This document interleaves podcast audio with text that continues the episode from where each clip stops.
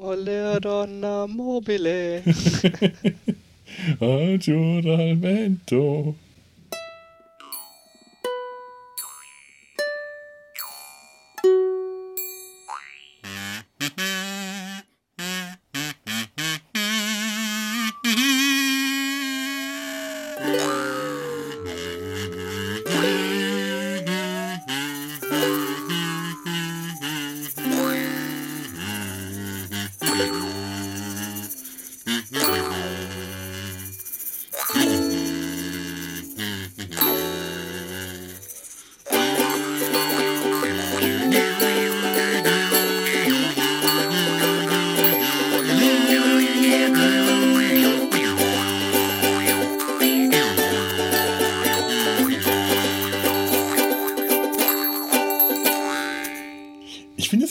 Geworden. Ich, ich mag Ja. das total.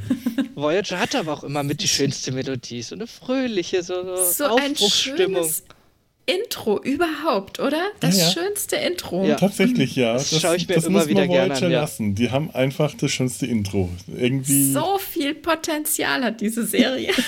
Und wenn am Schluss die, äh, in, in der letzten Einstellung des Intros dann die Voyager auf diesen Nebel zufliegt, erwarte ich immer das Gesicht von Matt Smith im Nebel aufzusehen. ja. genau mir wie das eine Intro von auch, Dr. ja. Who gewirkt hat, wo auch irgendwann der Kopf vom Doktor scheint hat. Das sah genau so aus.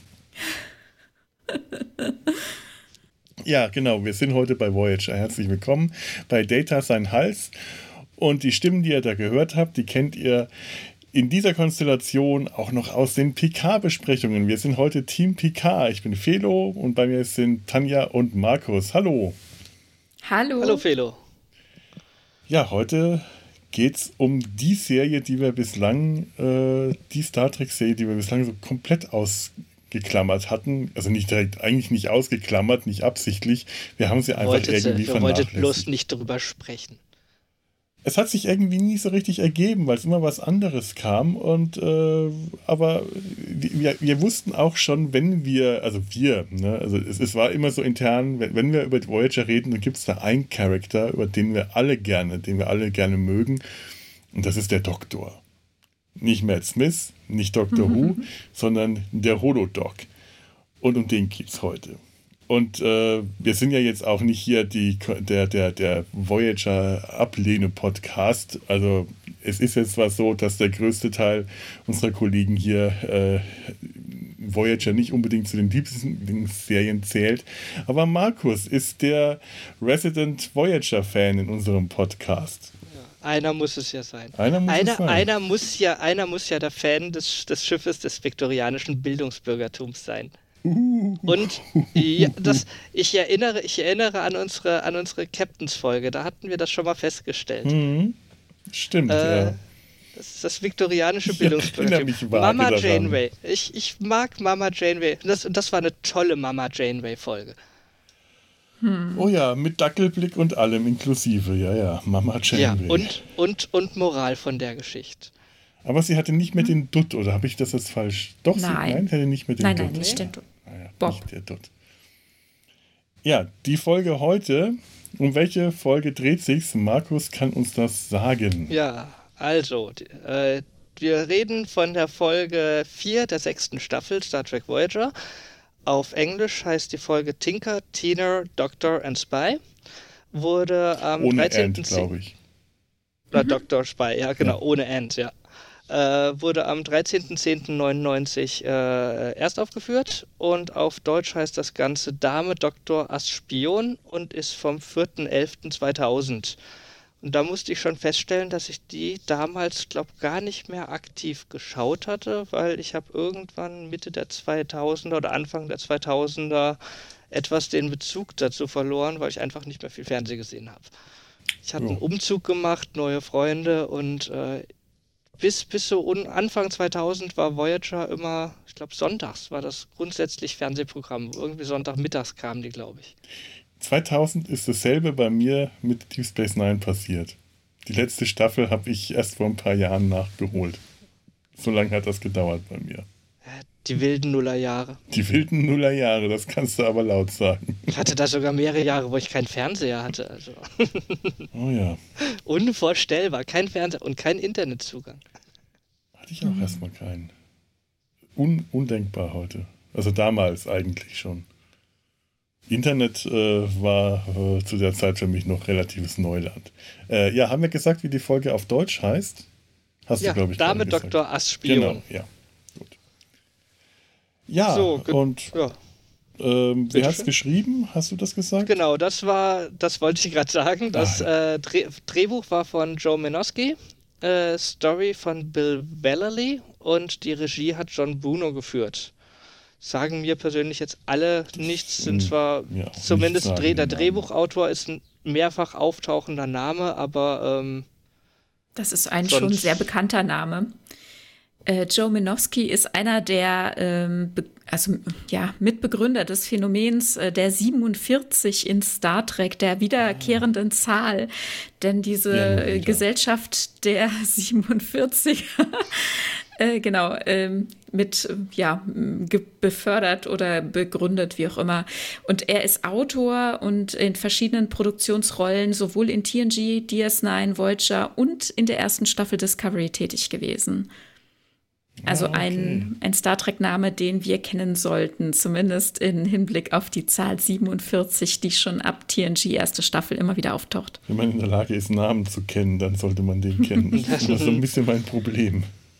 Mir, ich ich habe immer nur das, das Problem, ich, ich lese die Namen im Intro und denke mir so, ja, habe ich schon mal irgendwo gehört, aber dann ist auch wieder so, okay, und dann war der Name auch wieder weg. Es ist nicht so sehr, dass ich sie lese, aber die Form der Namen bildet mhm. ein vertrautes Bild, das äh, irgendwas in, in mir, äh, ein, ein, Vertrau ein Vertrautheitsgefühl auslöst.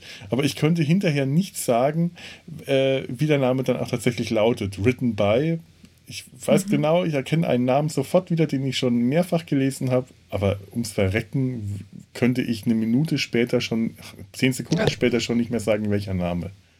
Hm. Kenne ich aber auch. Ne? Das Bild, das Schriftbild hat man mhm. vor Augen oder, oder erkennt es immer wieder, ja. Mhm. Genau. Also der gleiche Effekt, wie wenn ich meine Brille absetze und dann sehe, dass ich auch so, ah, das ist hoch und das ist niedriger, so eine Wellenform. Genau.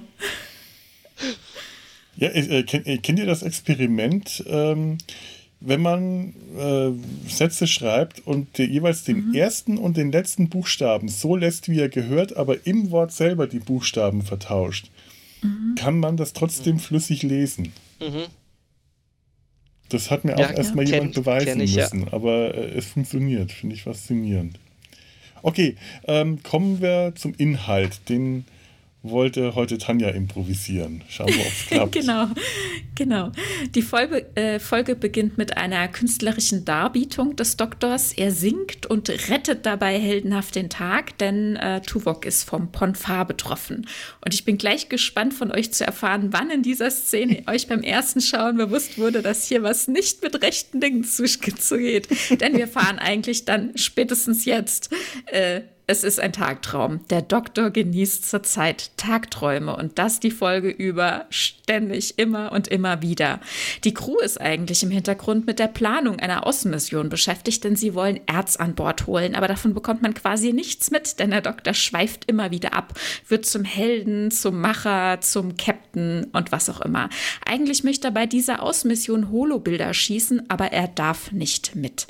Er beschwert sich offiziell bei Janeway, sein Potenzial wird nicht ausgeschöpft, man nimmt ihn nicht für voll, er wird nicht angemessen behandelt und sein Anliegen dann auch noch zum äh, holographischen Notfallkommando, wie nennt er sich, das Kommando im Notfall zu übernehmen, äh, wird abgelehnt. Unterdessen erfahren wir Zuschauer, dass die Voyager beobachtet wird.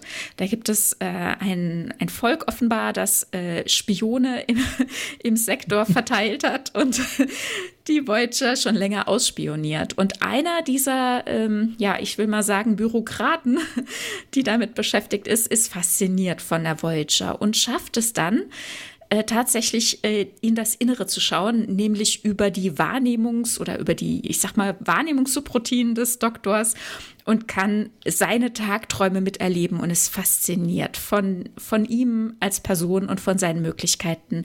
Denn während sie selbst alle einzelne Positionen in ihrer Hierarchie einnehmen, ist der Doktor ja ein Multitalent und ein Alleskönner und das fasziniert ihn, diese Möglichkeiten zu sehen, die man so haben kann. Er ist inspiriert.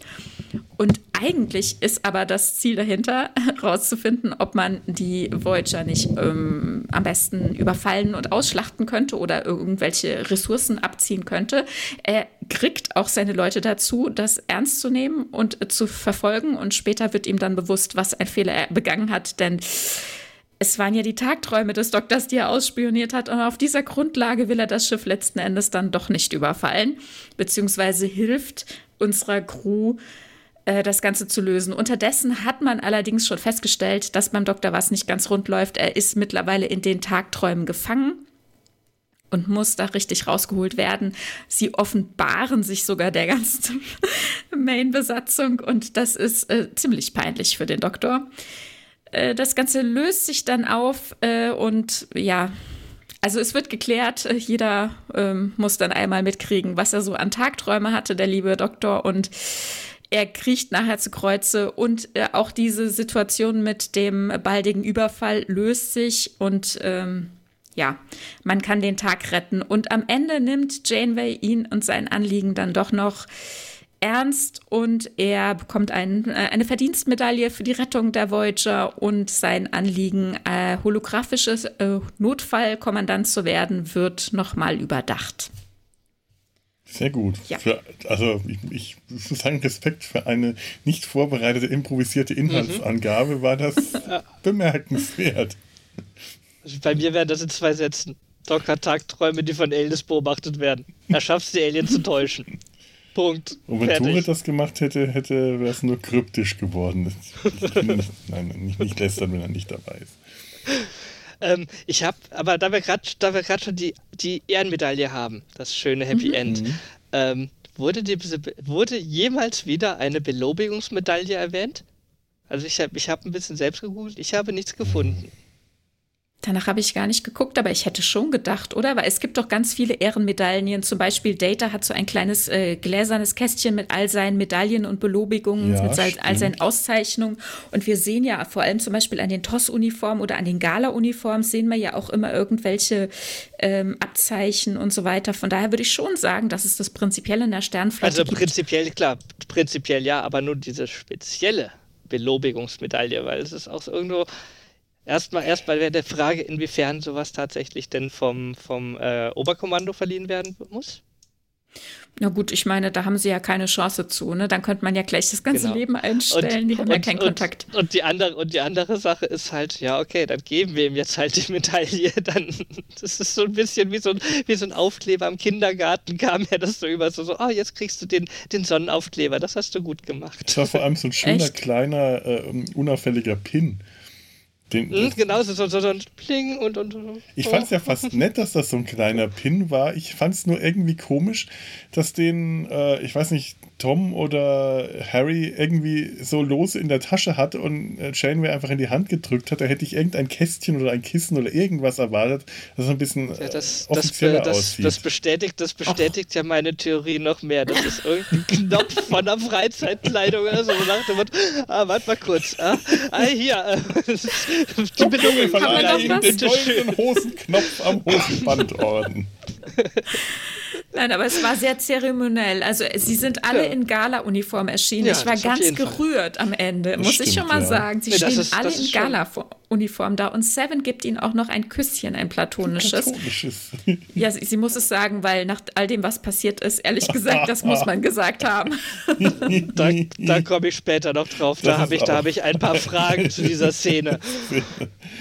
Oh, zu einigen. Ja. ja zu ein, aber zu, zu, der, zu, der, zu der speziell. Ich auch. Ja, okay. Kommen wir mal zu ich erwähne, Gesang. Ja. Also zu, fangen wir mit dem genau. Gesang an. Ja. Lado Mobile. Ich hatte ähm, in dem Moment gedacht, dass da was faul ist, als ich die Gesichter des Publikums gesehen habe und die, die alle ganz ergriffen ja. aus. Also in dem Moment dachte ich, ich, das kann nicht echt sein. Ich, nein, ich muss sagen, ich habe es mir auf Deutsch angeschaut mhm. und ich dachte, als ich das, also der Punkt, wo, wo ich dachte, da stimmt was nicht, war, als ich das begeisterte Publikum gesehen habe bei diesem schrecklichen Gesang. Dann dachte ich, okay, ich schalte nochmal auf Englisch, dann äh, singt er ja doch etwas besser. Er trifft die Töne zumindest und es klingt nicht ganz, ganz schrecklich, aber Och, jetzt auch nicht begeisterungswürdig. Aber, aber jetzt auch noch nicht so, dass jetzt 50 Leute vor ihm stehen und äh, Standing Ovations machen. Also Robert Picardo singt schon gut für einen nicht ausgebildeten Sänger, äh, ja. äh, der das ja auch nur hobbymäßig für diese äh, Angelegenheit, also amateurmäßig sich, sich angeeignet hat singt der schon gut und ich nehme an, da wird auch noch nachmoduliert worden sein, wenn der den Ton so lange hält und das Vibrato und alles. äh, äh, schon gut, aber es ist eher, dass äh, Opernarien so allgemein hin etwas sind, was bei den meisten Leuten nicht sofort instant äh, Begeisterung auslöst, sondern äh, bei den meisten Leuten, die da sitzen, wahrscheinlich eher genervt sind, in irgendeiner Folge also später. Selbst, selbst bei einer freundlichen, bei einer freundlichen Kontakt zum, zum Doc würde ich jetzt von einer äh, freundlichen Zurückhaltung sprechen. Ja, und nicht diese äh, hingerissene Rührung. Aber am, aber am schlimmsten wurde es, als er anfing. Tuvok, ich verstehe Sie. Sie sind Vulkanier. Sie mussten sieben Jahre ohne auskommen. Das war großartig. Ich dachte, Auch hey, ohne. Was, was, was, ist hier mit Doktor-Patienten-Vertraulichkeit? Ja, eben. Was soll das denn bitte schön? Spontane Diagnose vor 50 Zeugen. Vor allem aufregend auch noch, dass Ponfar über das Vulkan ja nicht reden wollen. Da da sinkt er einfach mal drüber, der Arsch. Was ist das denn für ein Arztmensch? Aber, aber meine, meine, meine erste, mein erster Gedankengang war ja eigentlich eher Tuvoks Reaktion. Also ich habe ich hab erst gar nicht mitbekommen, mhm. dass er jetzt gerade Confasa, ich habe nur gesehen, Tuvok ist am Ausrasten. Ich dachte, okay, das ist verständlich. Ich würde auch dann. Aber er also erstmal erst bei diesem Gesang und dann am interessantesten äh, fand ich, als er dann, als er dann dieses Tuvok, ich verstehe Sie singt, wie Tuvok dann eine Art Schockstarre verfällt. Also so wie so ein Kaninchen, das da auf der Autobahn steht und, und die, den Scheinwerfer sieht. So, das müsst, müsst ihr euch nochmal genau anschauen, Bild für Bild. Also ich würde bei diesem bei diesem Gesang würde ich auch in eine Schockstarre verfallen. Okay. Na, er sitzt ja, er sitzt ja da und heult, ne? Und da musste mhm. ich denken an die äh, TNG-Folge dritte Staffel Botschafter Sarek. Mhm. Den sehen wir ja da äh, mit den Auswirkungen des Bendy-Syndrom kämpfen. Und da gibt es ja auch einen Musikabend. Data spielt äh, Geige und also irgendwie so Quintett, Quartett, keine Ahnung. Und da sitzt ja Sarek auch da und heult. Und da dachte ich sofort dran. Ja, stimmt. Naja, Vulkanier ja. gerührt von Musik an eigenartig. Ja, gut, äh, eigenartiges Bild. Ja. Aber die ganze Situation. Und dann eskaliert es äh, ja sofort, dann wird er ja äh, nicht mehr zu handeln, ist ja nicht mehr äh, Herr seiner Sinne und alles. Ja, mhm. es ist mir auch so generell sämtliche Tagträume des Doktors, um gleich mal ein bisschen weiter ja. zu springen, haben ja. vor allem eins, sie sind alle irgendwie unglaublich fremdschämig. Der Doktor ja. ist peinlich. Das ist wirklich peinlich. Also er schämt ja. sich später zurecht, dass die alle seine Träume mhm. mitbekommen haben. Nicht nur, weil sein mhm. Inneres ausgeprägt ist, sondern weil das, was er da träumt, peinlich ist. Der ist ja wie alt? Welche Staffel? Äh, was hatten wir gesagt? Welche Staffel? Staffel. Das heißt, der ist sechs Jahre alt. Mhm. Der ist auch tatsächlich auf Passt. der sozialen Entwicklung eines als Sechsjährigen. Als Sechsjähriger habe ich auch geglaubt, dass ich Superman sein kann. Ja, genau so, so tagträumt ein Sechsjähriger. Glaube ich heute noch manchmal. Er ist der Held. Alle Frauen fliegen auf ihn. Er rettet den Tag, egal ob medizinisch äh, vom Kommando. Er ist der Macher schlechthin. Ja, es ist ja unfassbar. also seine die Vorstellung von, von ihm, von, von sich selbst sind super interessant. Also, ähm, also gerade mal, dass ein Sechsjähriger schon in der Pubertät sein müsste, um äh, diese Liebesabenteuer zu träumen. Also 16 trifft es auch könnte man, oder 14, ich weiß nicht, aber das ist ja schon. Ey, diese, diese Besprechung. Oh. Belana, die das Füßeln anfängt. Oh. Also allein diese ganzen Eifersuchtsszenen, ich habe auch so das Gefühl, die haben sich auch alle gefreut. Äh, mal einfach nur Blödsinn spielen zu dürfen. Also, der, aber der Doc hat ein wirklich sehr klassisches Männerbild von sich. Also, das sehr, so, so wirklich, ja. er kann, er kann toll singen, er ist, er ist unwiderstehlich der Frauenverführer, natürlich auch der Gentleman, hat jede Situation unter Kontrolle bis zum, He bis zum is very attractive to the females. Das habe ich ja eben, äh, das habe ich ja eben nicht erwähnt, dass die, dass die, die überwachen, also die, also da wird ja auch nicht erwähnt, was für eine Spezies das ist. Äh, ja, später, ich habe noch die anderen beiden Folgen geguckt. Ich fand es ja ehrlich gesagt total spannend, ein bisschen durch Voyager zu hüpfen. Ich habe mhm. mir nicht äh, entgehen lassen, dann auch noch die anderen beiden Folgen äh, zu gucken, wo man sie sieht. Äh, das ja. ist äh, Lehre in der siebten Staffel und Renaissance Man oder Renaissance Mensch auch in der siebten Staffel. Da kommen die beide noch, also in beiden Folgen sind die nochmal dabei. In Lehre da kommen die nur so vor, aber äh, Renaissance-Mensch ist quasi so ein bisschen die Fortsetzung die, von dieser Folge, ja. also thematisch. Ja. Genau, und dann ja. heißen sie einfach nur die Überwacher, die Overlooker. Ne? Und also wir erfahren nicht so richtig viel über die. Nach wie vor eben dieses Thema, die Hierarchie ist in diesem Sektor äh, herrschend. Ne? Also könnte man sie, also ich meine, Hierarchie, das ist ja, so heißen sie ja nicht als Spezies oder als, als Volk, aber äh, so leben die eben in dieser Hierarchie. Ganz spannend, ne? Und ähm, wieso habe ich damit angefangen? Worauf wollte ich hinaus? Ich habe es vergessen.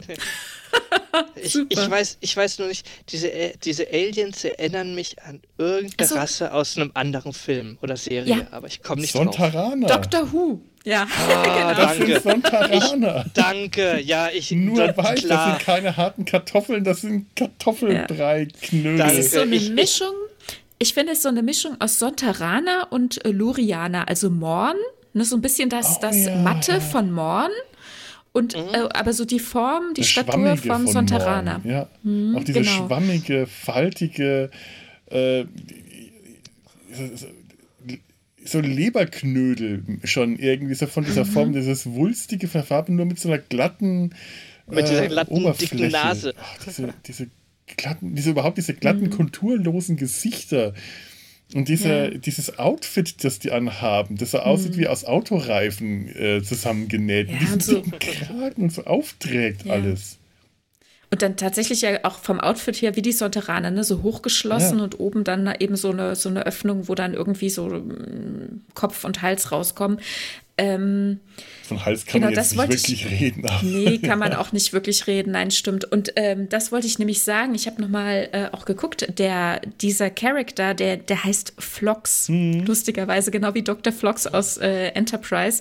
Und der Schauspieler, ich fand ihn sehr, sehr gut. Auch später ja. vor allem dann, als er dann nochmal mit dem Doktor Kontakt aufnimmt, um die Voyager zu warnen, um ihnen zu helfen, diesen Angriff abzuwehren wo er ihm offenbart, äh, warum er das tut, wie fasziniert er vom Doktor ist, von den Möglichkeiten eben, wie ich ihm schon gesagt habe, äh, weil sie eben äh, so anders, also er sagt ja selber, wir, wir, wir denken nicht so viel, wir sind da begrenzt. Und das zu sehen bei ihnen, all, all dieses Potenzial, auch wenn es nur in Anführungszeichen Träume waren, allein, dass sie so weit träumen, dass sie solche Gedanken haben und das ist faszinierend. Ich, ich bewundere sie, sagt er. Und wie er das spielt, also die Mimik, die Augen, Ganz, ganz wundervoll. Ich muss leider sagen, der Schauspieler ist vier Jahre später schon gestorben, oh. im Alter von 50, ja. Mhm. Aber ist auch. Aber dieses, dieses, ich bewundere sie, da musste ich sofort an Galaxy Quest denken. Ich meine, klar, ist gleicher Schauspieler, aber, aber, aber dieser, dieser bewundernde Blick von unten, den, den haben wir bei Galaxy Quest bei den Aliens auch gehabt, wenn sie vor dem, vor dem Doktor standen. Ist, es oh. ist ja auch tatsächlich mehr oder weniger das Gleiche. Was passiert ja. dasselbe wie in Galaxy Quest?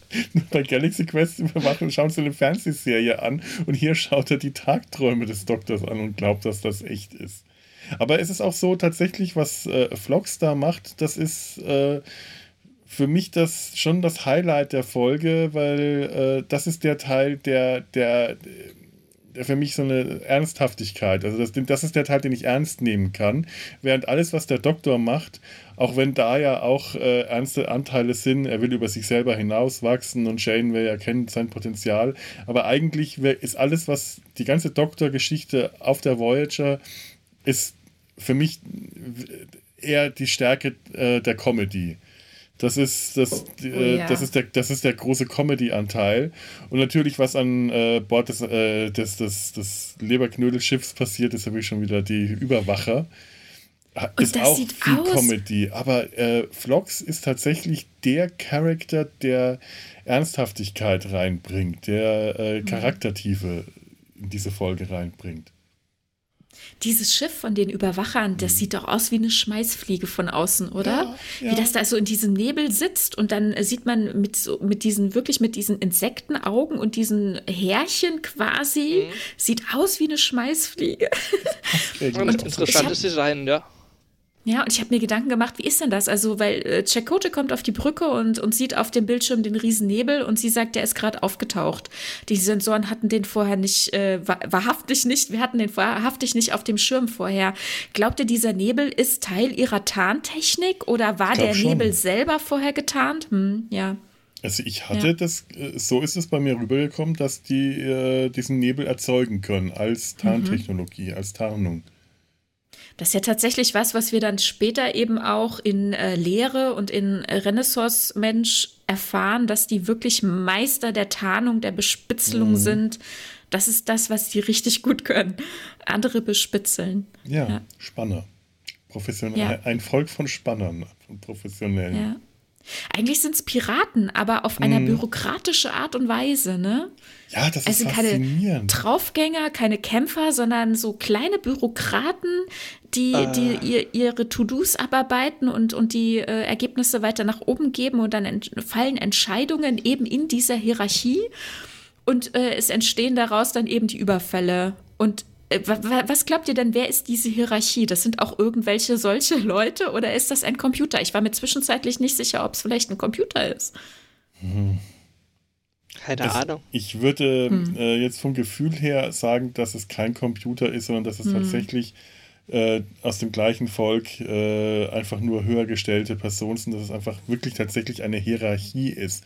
Und dass ja. die Hierarchie, die Hierarchie, wie sie das hier nennen, einfach die Spitze der Hierarchie darstellt, das zentrale Gremium, das die letzten Entscheidungen trifft, ohne die sie keinen äh, die, die, die, das ohne die, vorgesetzte Gremium, die, ja. Genau, ohne die die unteren Mitglieder der Hierarchie das einfach äh, keine Aktion durchführen. Das ist ja, das hm. ist, das ist reine Bürokratie bei denen. Ich glaube. Aber du, besch nicht, du beschreibst jetzt ist. eigentlich gerade fast so wie, ähm, ich komme nicht auf den Namen aus äh, Per Anhalter durch die Galaxis. Die Vogonen, die, ja. Die Vogonen, genau, die Vogonen. Ist ja eigentlich fast, also Ja, die ähnlich. Vogonen sind haben Bürokraten, aber die Funktion. haben den, die, den, die Bürokratie äh, eher in, ad absurdum geführt, ins, äh, ins äh, ja ins Absurde gezogen. Und hier ist es ja tatsächlich funktional. Da werden Risiken abgewogen und wenn ja. das Risiko zu groß äh, beachtet wird, dann wird dementsprechend gehandelt. Das heißt, die okay, Der Anhalter durch die Galaxis hat ja ein generell anderes Vorzeichen. Natürlich. Der Anhalter durch die Galaxis ist Science Fiction in Absurdum. Ja, natürlich. Aber hier, ähm, ich finde ja auch ist diese. Es ist nicht emotional, diese, ja, es, ja. Ist, es ist absolut bürokratisch und wohl durchdacht, ja. Ich mag dieses kleine Detail, diese elektronische Lochkartenübermittlung, mit ja, der sie sich an die äh, Hierarchie wenden. Das hat wirklich was von einer ja, Lochkarte, sind, aber es ja, ist aber elektronisch. Es sind, es sind Pads, ja, mhm. quasi, und äh, also quasi ein, ein, ein ein kleines Pad oder ein großer USB-Stick, darauf wird rumgetippt. Wie so es sieht aus wie eine, wie eine Lochkarte tatsächlich. Ja. Und dann wird es reingesteckt und es dauert eine gewisse Zeit. Es dauert sehr unterschiedlich lange. Äh, ob, wann die Antwort kommt, die Entscheidung. Äh, manchmal geht es sehr schnell, manchmal dauert es lange. Das ist, das ist, trotzdem relativ kurz. Also die Entscheidung ja. der Hierarchie, da müssen doch eigentlich mehrere Leute immer abrufbereit mhm. sein. Ja. Kommt schon irgendwie so unter einer Aber Minute das Gerät meistens. sieht sehr stylisch aus. Also gerade dieser, dieser Glas, dieser, dieser Glas, äh, nicht mhm. Würfel, sondern dieser, dieser Glasröhre, wo dann dieses Signalbotschaft drauf zu sehen ist, sah schon echt toll aus. Ja. Dann immer so die äh, Ansage, The hierarchy approves. Und das ist doch der Schlachtruf überhaupt. The hierarchy approves. Und dann wird der Angriff geplant. Ey, die sind toll. Ich, ja. Auch der Vorgesetzte von ihm, den mag ich auch. Das ist so ein richtig unangenehmer Vorgesetzter, der seinen, also die, die unangenehme Sorte Vorgesetzter, der ja. seinen Untergebenen nicht nach oben kommen lassen will, der ihm ein, immer ein, eins auf den Deckel geben will und sich über Eigeninitiative seiner Untergebenen ärgert und äh, missgünstig und misstrauisch ist, das ist auch. und das Faszinierende ist, die Schauspieler sind, also die, die Individuen an dem Porterschiff sind auch alle unterschiedlich aus. Also die sind zwar mhm. ähm, wieder nach dem einheitlichen, wieder nach dem Schema, dass alle äh, Mitglieder eines Alien-Volkes äh, mehr oder weniger gleich aussehen, uniform, was ja hier durch Uniformen auch tatsächlich Sinn und äh, Zweck hat. Das ist ja eine Art Armee. Aber die sind so individuell gestaltet, diese Masken die haben so unterschiedliche Gesichter und das bei so konturlosen, so einem konturlosen Gesichtsdesign. Es ist so faszinierend, wie man die einzelnen Gesichter toll und voneinander unterscheiden kann. Ich war total ja. hin und weg von diesen Aliens. Und man hat auch so wirklich, also ich hatte zumindest äh, dann den Eindruck, dass auf dem, auf dem Schiff auch wirklich was los ist. Da sind viele zugange, arbeiten viele und dann habe ich beim mhm. zweiten gucken, im zweiten habe ich dann äh, auf dem, im O-Ton geguckt, nochmal drauf geachtet. Tatsächlich sehen wir maximal vier. Ja, Aber sie schaffen es, die immer so zu positionieren und das Ganze so eng auch wirken zu lassen, dass man denkt, da, da alle 1,50 Meter sitzt da jemand Neues in seinem Kästchen und arbeitet fleißig vor sich hin. 1,50 Meter, ja, immer schön ja. ja, und auch spannend. Also wirklich, dass alles so äh, emotionslos ist. Ne? Also es wird nach logischen Gesichtspunkten versucht zu kategorisieren, ob sich das lohnt, jetzt diese Leute da auszurauben oder nicht. Ne? Und dann irgendwann ist das Risiko zu hoch und dann lässt man es wieder sein. es ist, es ist ja. nicht emotional. Ne? Also das ist keine emotionale Piraterie, so wie wir sie eigentlich denken würden. Das ist wirklich äh, ja, nach, nach gewissen, also die gehen da wirklich ihre Schritte ab. Und aber das ist, passt ja auch so dazu, ne, dass er sagt, wir, wir denken so nicht, ne? Also wir, die, die haben so ihr, ihr Schachteldenken, äh, das und das sind meine Parameter, die arbeite ich ab und dann gebe ich mein Ergebnis weiter. Das ist nicht persönlich. Äh? Und dass Flock sich hier so persönlich dieser Sache annimmt und sich da so reinfuchst, also richtig einen Narren an der Voyager als Schiff ähm, findet, das ist äh, ja überhaupt nicht seine, nicht seiner Art entsprechend im wahrsten Sinne. Ne? Äh, sein Kollege sagt ihm ja auch, äh, warte mal du ab, nicht, dass der dich nach oben hin meldet, ne? weil er sich so involviert und dann auch noch die Hierarchie an, also nach oben hin sich hinwendet. Also er geht nicht den Dienstweg, er überspringt seinen Vorgesetzten in den, in, in den äh, Entscheidungen, Sachen weiterzugeben. Ne? Und da, da ist er ja sehr involviert, also da, da ist er sehr besonders. Ne? Total Aber ich meine, es ist schon, äh, ja, äh, das ist ein besonderes Individuum, der da aus der Reihe mhm. fällt. Und das ist, äh, aber die, die Dümmlichkeit, die dieses äh, Volk permanent ausstrahlt und die auch er ausstrahlt, diese gewisse Naivität, äh, man muss es leider auch sagen, wenn der den Doktor beobachtet und du siehst, äh, da hätten sie sich ein bisschen mehr Mühe geben, die Szenen, die er sieht, die sind nicht aus der Sicht des Doktors, sondern er, er sieht quasi den Film, der. Äh, er sieht aus Zuschauerperspektive. Aus Zuschauerperspektive, als, als wie wenn er auf dem Holodeck steht. Da muss ihm da hätte ihm was auffallen müssen. Da hätte ihm schon deutlich eher auffallen müssen, dass das nicht stimmt, was er da annimmt, dass er, äh, was er da beobachtet, aus der Sicht dieses äh, Individuums des Doktors erlebt. Und ich finde, da hätte ganz ehrlich in der Produktion nicht schaden können, so zwei, drei Szenen einfach nochmal neu zu drehen, eben äh, Kameraperspektive aus Sicht des Doktors. Das wäre jetzt kein äh, Riesenaufwand gewesen, aber es hätte das Ganze ein bisschen ähm, weniger platt rüberkommen lassen können. Also das hat mich tatsächlich sehr gestört dieser Moment, okay. wo man das gesehen mhm. hat. Habe ich jetzt gar nicht, sondern das habe ich jetzt eher in der Hinsicht interpretiert, der Doktor ist ein Teil des Schiffs und, und, und sie greifen auf die Schiffssysteme zu. Also ja klar, er hat den Zugang, sie versuchen ja direkt die Schiffssysteme über die, an, die, an die Schiffssysteme ranzukommen, schaffen das nicht, sondern schaffen nur den Zugang über den Doktor. Eben. Und für mich war so, aber der Doktor ist Teil des Schiffs, der Doktor ist Teil implementiert ins Schiff und dementsprechend habe ich einfach so gedacht, okay, dann äh, nutzen sie einfach jetzt hm die klassischen Überwachungskameras oder sonst wo, die du in dort hängen haben. Ja, wirst. aber wenn er, wenn er die mhm. anzapfen kann, dann hätte er ja alles betrachten ja. können, eben nicht nur, wenn der Doktor dabei ist. Er sagt ja auch tatsächlich, er kann die inneren Sensoren nicht oder äh, nicht, nicht, mhm. nicht anzapfen, Stimmt, aber er ja. kann ja. die Wahrnehmung des Doktors anzapfen. Aber nur, wenn er tagträumt. Ne? Nur dann hat er Zugang. Ja, äh, Deswegen sieht er ja nur diese absurden Szenen. Ja. Genau, ja. Deswegen bricht das ja immer wieder ab. Immer dann, wenn er aufhört zu träumen, bricht es ab, ja. Was noch wichtig ist, äh, vielleicht, ich erwähne es nochmal kurz, äh, durch diese Manipulation auf den Zugriff auf den Doktor sind ja äh, dessen ähm, Algorithmen quasi durcheinander geraten. Also dieser, mhm. dieser neue Algorithmus, äh, diese Traumgeschichte, die, das hat der Doktor sich selber programmiert sozusagen. Und das ist nicht mehr für sich isoliert, sondern greift auf seine Wahrnehmungssubroutinen zu. Äh, aufgrund dieses äh, Zugriffs von außen. Und hier finde ich ja interessant, also Janeway erkennt ja zwar auch später, dass die ähm, dass die Möglichkeiten, die Andersartigkeit des Doktors, also genau wie wir das von Data kennen, äh, total viel Potenzial bieten, aber eben auch irgendwo ja auch einen gewissen Angriff äh, mhm. an, eine, eine Schwachstelle darstellen. Ne? Also niemand anders hätte das, hätte das passieren können, dass man von außen auf uns zugreift. Naja, Nur beim Doktor Jordi. hat das passieren können.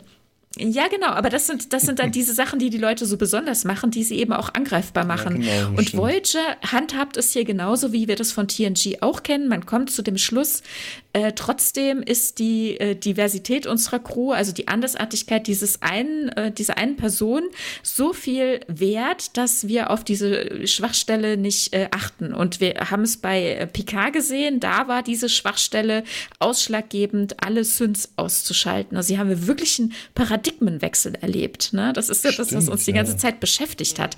Und hier in, also in TNG, zum Beispiel, wenn ähm, Datas Heimrufprogramm aktiviert wird und er das Schiff okkupiert und äh, zu Sung fliegt und alle aus der Brücke ausschließt, obwohl äh, Holland in Not, ja. Ähm, oder irgendwelche anderen Dinge passieren, auf Data zugegriffen wird, er manipuliert wird, was auch immer, genau wie beim Doktor hier auch. Also trotzdem ist das nicht ausschlaggebend zu sagen, wir brechen mit dieser Person. Und ich, wie gesagt, habe hier auch ähm, äh, diese Folge Lehre und Renaissance-Mensch gesehen. Und genau diese Punkte leben wir in diesen beiden anderen Folgen auch. Also da habe ich äh, Voyager gerade auch, was die Lehre betrifft, die Folge nochmal sehr, sehr genossen, muss ich sagen sagen. Also mhm. diesen äh, Föderationsgedanken, mir ging mein Herz auf, muss ich sagen. Ja, es sind beides gute Folgen und die Lehre ja. tatsächlich auch eine der wirklich interessanten Folgen durch die ganze Grundkonstellation, in die sie da geraten. Müssen wir vielleicht auch mal drüber reden. Ja, aber es stimmt, tatsächlich bekommen äh, die Leute nicht nur, ähm, also die einzelnen Personen nicht nur einen Vertrauensvorschuss, sondern der, das Vertrauen äh, bekommen sie auch gehalten, auch wenn etwas äh, passiert, was gegen sie spricht, wie du es gerade sagst, wie bei, bei Data mhm. oder bei dem Doktor, wird das nicht gegen sie verwendet letzten Endes, sondern man bleibt, äh, man, man, man, bleibt loyal zu seinen Leuten und äh, hält weiterhin hält zu ihnen. Das finde ich, das, das habe ich tatsächlich äh, noch überhaupt also, aber da, der, der Folge gar nicht so bedacht, aber da hast du recht.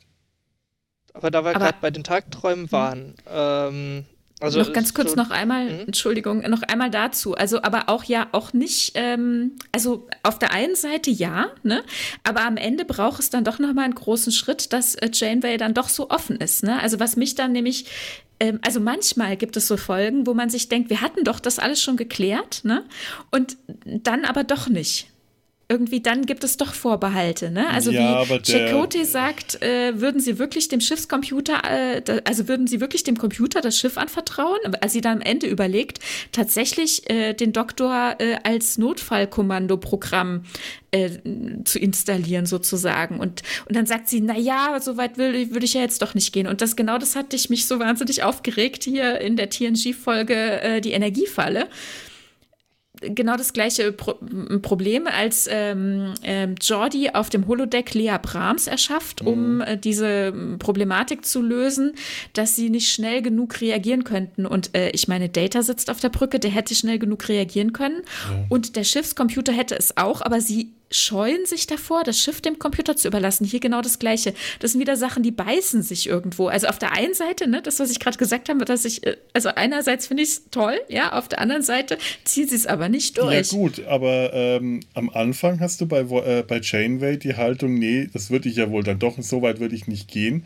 Das ist quasi die offizielle, von ihr auch gelernte Haltung der Sternenflotte. Also so weit dem Computer das Schiff zu übergehen, wollen wir nicht gehen und das betrifft eben auch das, den, den Holodoktor. Aber während dieser Geschichte kommt sie ja irgendwann zu einer Einsicht. Also der erste Moment ist, wenn sie während einem der Tagträume des Doktors, die sie beobachtet, äh, das ist eine, äh, eine von diesen Verleihungszeremonien, die sie da beobachten. Mhm. Der Doktor sagt, ja, danke, dass Sie mir die Chance gegeben haben, mein Potenzial zu verbessern. Und Janeway dann wieder ihren Dackelblick bekommt, diesen, ach ja, Blick, na da ist ja was dran. Das, den, den, den, den, den, den ich immer, dieser Blick, da möchte ich immer schreien, weil ich den wirklich nicht, kriege ich immer Krise. Oh.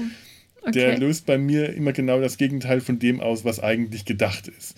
Die Augenbrauen so ein bisschen zusammenziehen, leicht nach oben und dann dieses, na, dieses, dieser Blick, ah, jetzt habe ich wieder was verstanden, nein, da kriege ich immer echt die Krise. Verständnisvolle so, Mama. Das, die verständnisvolle Mama. Da kommt dann mein, äh, in dem Moment kommt dann mein, äh, mein kann, bricht dann mein Hasspotenzial für Voyager raus. Das sind so diese Momente, die wirklich ganz, ganz furchtbar sind. Aber in dem Moment okay.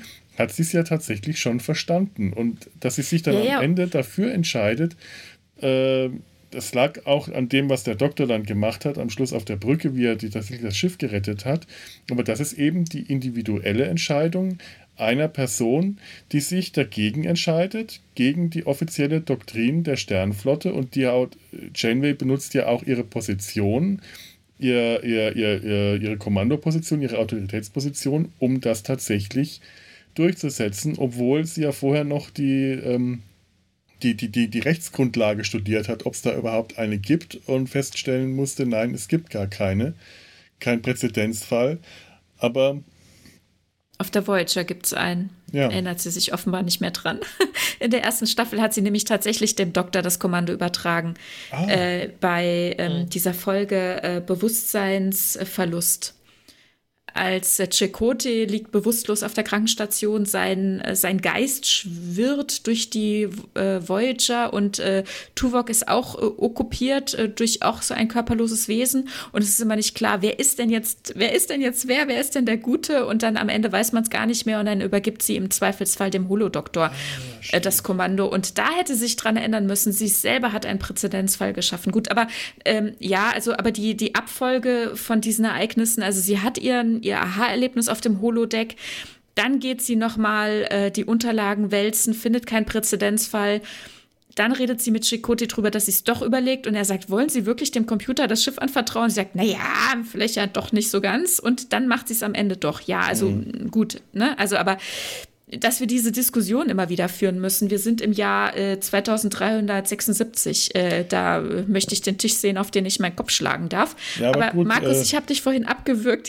Ich will dir ja, das mal wieder wollte, zurückgeben. Ich wollte, eigentlich, ich wollte eigentlich überhaupt mal diese, diese Thematik mit den Tagträumen aufarbeiten. Ja. Also mhm. erstmal überhaupt, ähm, wir, wir starten ja mit dem Tagtraum, mit, mit dem Gesang, haben wir schon alles abgefrühstückt.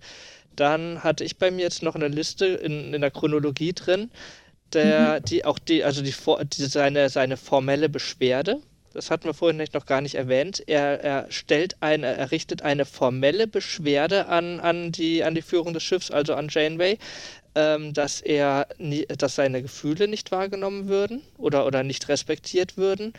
Ähm, und, und stellt halt auch Forderungen, äh, beispielsweise auch, dass er, dass er wünscht, als kommandierendes Notfallhologramm ähm, installiert zu werden. Interessant ist, dass wir, dass wir erst ganz spät in der Folge genannt bekommen, dass der Doktor überhaupt äh, sich Tagträume, diese, diese Möglichkeit für Tagträume implementiert hat. Ähm, das führt mich überhaupt erst darauf hinaus, dass der, dass der Doc auf einmal auch, ähm, ich sag mal, den Tagtraum entwickelt hat, in, äh, als kommandierendes Notfallhologramm auftreten zu wollen. Ähm, ganz am Ende oder, oder, Richtung Ende der Folge wird einmal dann schön erklärt, äh, was der Sinn von Tagträumen ist. Also als mhm. er sagt, er hätte auch den Fehler gemacht, sich die Tagträume, ich meine, das war Chakotay, der ihm dann erklärt, ähm, dass Tagträume was Janeway, okay. Mhm. Ähm, auf jeden Fall, dass, dass, dass Tagträume ein geistiges Ausprobieren von Möglichkeiten ist. ist. Also auch, ähm, wir haben ja schon gesagt, dieses Potenzial zu erkennen. Ähm, ohne Tagträume, ohne, ohne Vorstellung zu haben, was ich machen könnte oder wie ich mich entwickeln könnte, entwickle ich auch kein voran, mich voranbringendes Potenzial. Mhm. Ähm, Also diese, dass die, dass die Tagträume irgendwo für ihn was Wichtiges sind und bei ihm was ausgelöst haben, finde ich schon mal sehr interessant. hast du mich verloren. Ich, äh, der, der, der Zusammenhang mit dem Antrag auf, ähm, äh, auf das äh, Kommando-Notfall-Hologramm. Äh, ja, dass das der, und der, den, der, der, der, dem Grund dafür, dass er davon träumt. Da, hast du, da, da war mir jetzt der Zusammenhang nicht klar, den du da äh, erstellen wolltest. Ja, der, der Zusammenhang ist für mich, dass überhaupt diese, dieser Gedanke, dass er ein, äh, dass er dieses äh, kommandierende Notfallhologramm sein äh, äh, dazu werden könnte, ähm, der ist ja überhaupt erst entstanden dadurch, dass er sich diese Tagtraummöglichkeit implementiert hat. Ah ja. Ohne, genau. das, ohne das, das möglich, ohne das ja. wäre er, ohne das hätte er wie ein Computerprogramm seine Aufgaben erledigt. Ja, natürlich stimmt, mit möglich, einem ja. so. Ähm, deswegen, ich, ich finde diese Tagträume. Hm? Ja, ich fand es sehr schön, wie Janeway, äh, also wie einfühlsam sie am Ende dann zu ihm geht. Er hat sich ja jetzt schon länger auf der Krankenstation eingeigelt und sie kommt zu ihm und er sagt, oh, ich muss mich ja in Grund und Boden schämen und oh, überhaupt, ich glaube, ich gehe ich geh hier nie mit äh, raus. Und sie sagt ihm, hey, wir haben alle Tagträume. Ne? Und äh, wie, wie, also ich fand das einfach sehr, sehr schön, wie sie äh, auf ihn zugeht und ihm äh, sagt, du bist okay, egal was du für Tagträume hast. Ja. Wir haben sie alle und wir haben dummerweise jetzt ein paar von dir gesehen, aber das ändert nichts an deinem Ansehen. Die Tagträume der anderen sind auch so das, das, war, das war der große Mama Janeway-Moment ja. der manchen, Folge. Bei manchen Leuten bestimmt. Ganz ja, die ehrlich. Tagträume von Tom sind bestimmt peinlich. Bestimmt. Harry auf ja, wo, jeden Fall. Mhm. Ja. Und, die, und Tom, Toms Idee war ja auch, dass man die Tagträume äh, aufs Holodeck projizieren könnte. Dann könnte man ja mal zugucken, weil genau das tut er ja auch. Er spielt ja auch äh, Proton und keine Ahnung was. Das sind ja auch irgendwie alles seine Kindheitsdinger, die er da jetzt ausleben muss. Ja. Aber noch mal ganz kurz diese, ich fand das wirklich sehr, sehr schön von ihr, wie sie sagt, ähm, Tagträume sind eben genau das. Sie bieten uns die Chance zu gucken äh, oder, oder äh, lassen uns die Chancen entdecken äh, für unser Leben ne? und für unsere Entwicklung. Also, also er hat am Anfang ja schon mal einen, einen ordentlichen Schritt gemacht, um überhaupt auf die Idee zu kommen, sich Algorithmen zu schreiben für Tagträume. Ne? Und dann, wie sich das entwickelt. Und sie sagt ja auch, solange es nicht sicher ist, ähm, behalten wir uns das mal vor, das äh, aufzuschieben. Aber ich möchte, dass sie in Zukunft auch wieder die Möglichkeit mhm. haben, Tagträume zu haben. Ne? Also, ja, hast du recht, ein Mama Janeway-Moment, aber der war so schön. Ich fand es ja, wirklich wunderschön. So schön. Also ich fand ja, ja, das, stimmt, aber für solche, für solche Szenen mochte ich Voyager eigentlich immer. Mhm. Ähm, zurückzukommen auf die Tagträume. Mhm. Ähm, die die, dann gibt es die Szene, wo die Tagträume anfangen, in die Realität überzu, überzugreifen. Wo, wo Chakotay ihn, ihn lobt oder, oder auf jeden Fall anspricht und er dann fragt, wo ist, wo ist Chakotay? Und äh, der Computer antwortet ihm auf der Brücke, obwohl er direkt vor ihm steht. Mhm. Ähm, Sein Quartier, aber äh, das, ja, äh, das ist. Das, das, das, ja. Oder in der ja. Deutschen sagen sie auf der Brücke. Aber ja, ist ja egal. Detailkleinigkeiten. Mhm. Ja, ähm, weil es nicht wichtig war, haben sie es wahrscheinlich falsch übersetzt und es hat keinen gestört. Auf jeden Fall, ähm, das, das, äh, das ist, fand ich jetzt ein bisschen ein, ein äh, Metapher, Symbolik für eine Psychose. Also er hat in seiner Programmierung, in seinem Unterbewusstsein herumgefuscht oder verändert, äh, was jetzt Auswirkungen auf seinen auf seine Realität hat. Äh, beziehungsweise er, diese Auswirkung, die, die dann, oder diese, dieses, Her, äh, dieses Herumfuschen, das dann dafür sorgt, dass es äh, auf die Realität aus, äh, sich auswirkt, hat ja was dann mit der Beobachtung von den Aliens zu tun. Aber es ist trotzdem, es ist im Prinzip sein, Unter, sein Unterbewusstsein ist die, ist die, Real, mhm. äh, ist, ist die Programmierung und ähm, er entwickelt gerade eine Psychose. Er sieht Menschen, die nicht mehr vorhanden, äh, die nicht da sind, die nicht da sein können. Ja, und da merkt das noch und später merkt das dann gar nicht mehr. Da ist er komplett entrückt, ne? Ja. Mhm.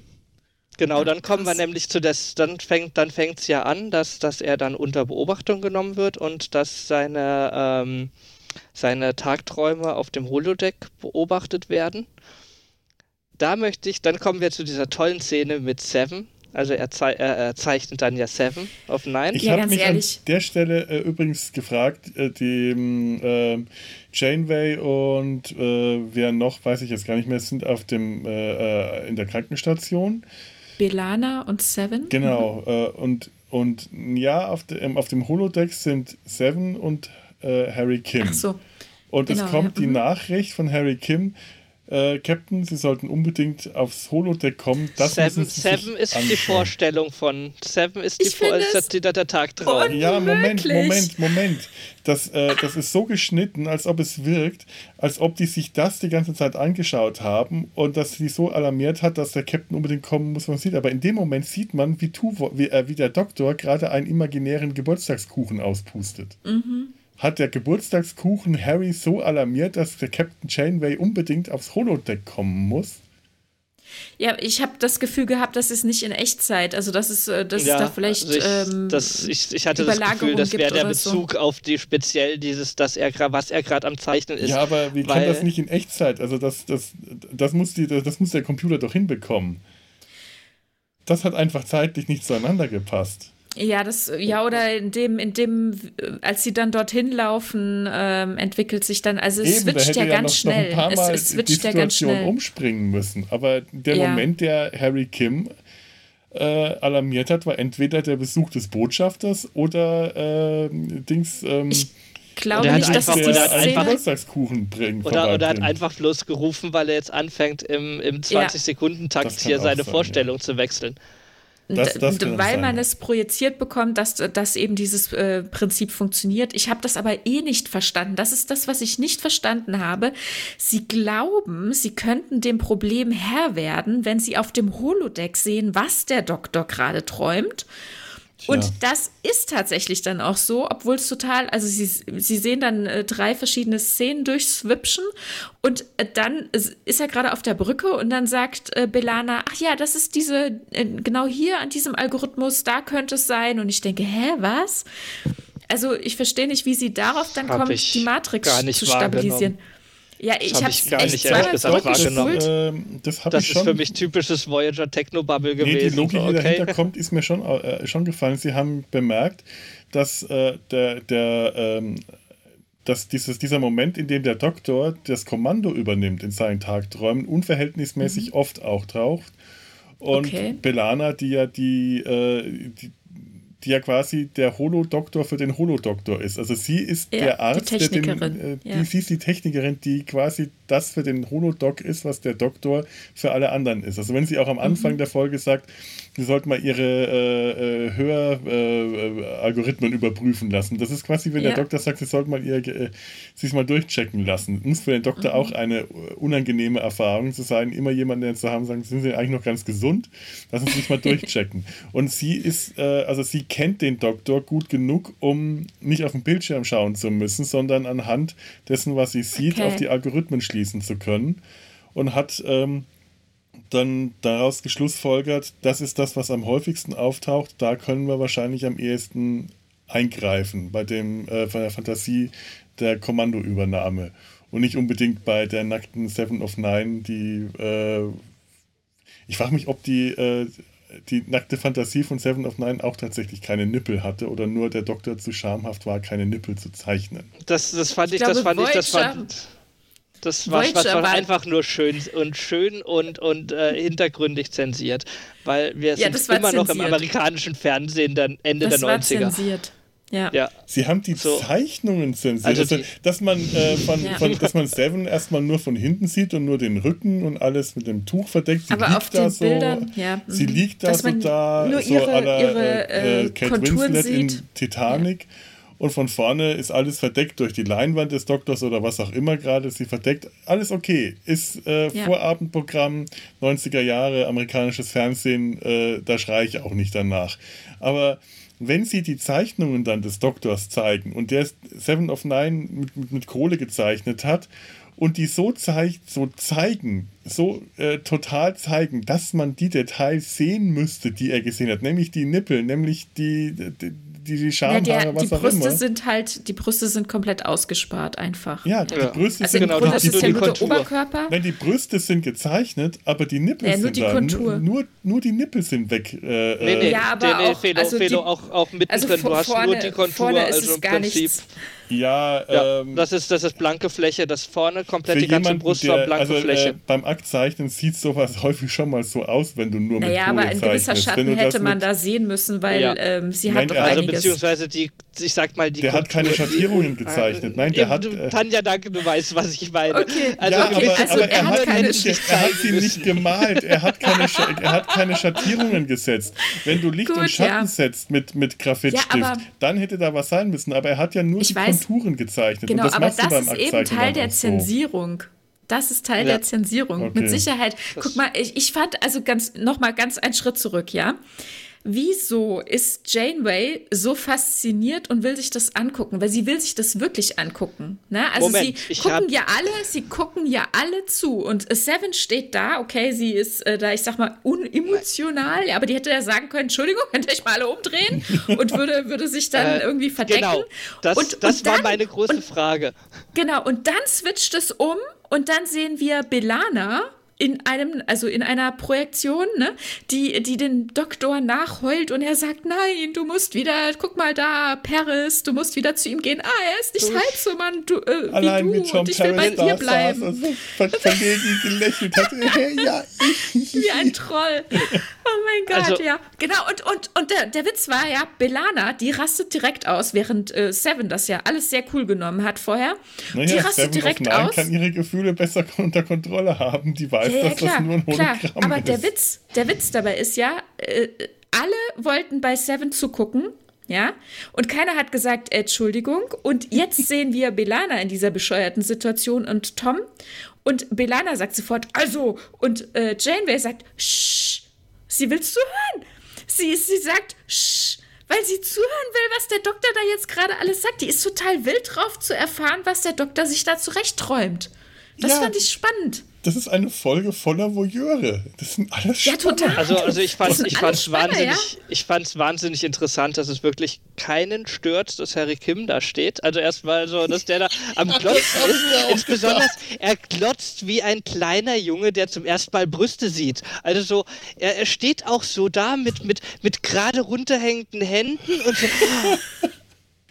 Wie wir so Oh, toll, toller, toller Gesichtsausdruck, Kind, das in Wahnsinn. den Spielzeugladen Also, starrt. Na, ich, bin, ich bin fasziniert davon, dass sie wirklich alle gar kein Gefühl dafür für Privatsphäre haben. Also sowohl in dem Moment äh, ge gegenüber Ja. Seven als auch gegenüber dem Doktor. Komplett keins. Überhaupt Toll nicht. fand ich an Harry Kim auch. Er steht ja nicht nur da und schaut sich Seven an. Seven steht direkt neben ihm. Er schaut Ja. sich zusammen mit Seven das Bild der nackten Seven an. Und in dem Moment, wo das Ganze auf die Fantasie, auf diese Kommandofantasie umstellt, Ja. sagt er, oh, das ist der Teil, den ich mag. Und ich dachte, Harry! Nein, es ging doch um die Rangpins, als dann die Ja, Pins dachte, du aufpoppten alle. Oh, ja, und- und das- und das sah of so Nine an, in dem aus. wo die Rangpins kommen, sagst du, das ist der Teil übrigens, den ich mag. Wer, wer will dem das denn abkaufen? Das glaubt dir niemand, Harry. Nein, Aber er nicht hat- im Vergleich gesagt. zu der Szene davor, sondern innerhalb dieser Szene das Aufpoppen der vier ach, Rangpins. ach, Ach, ach.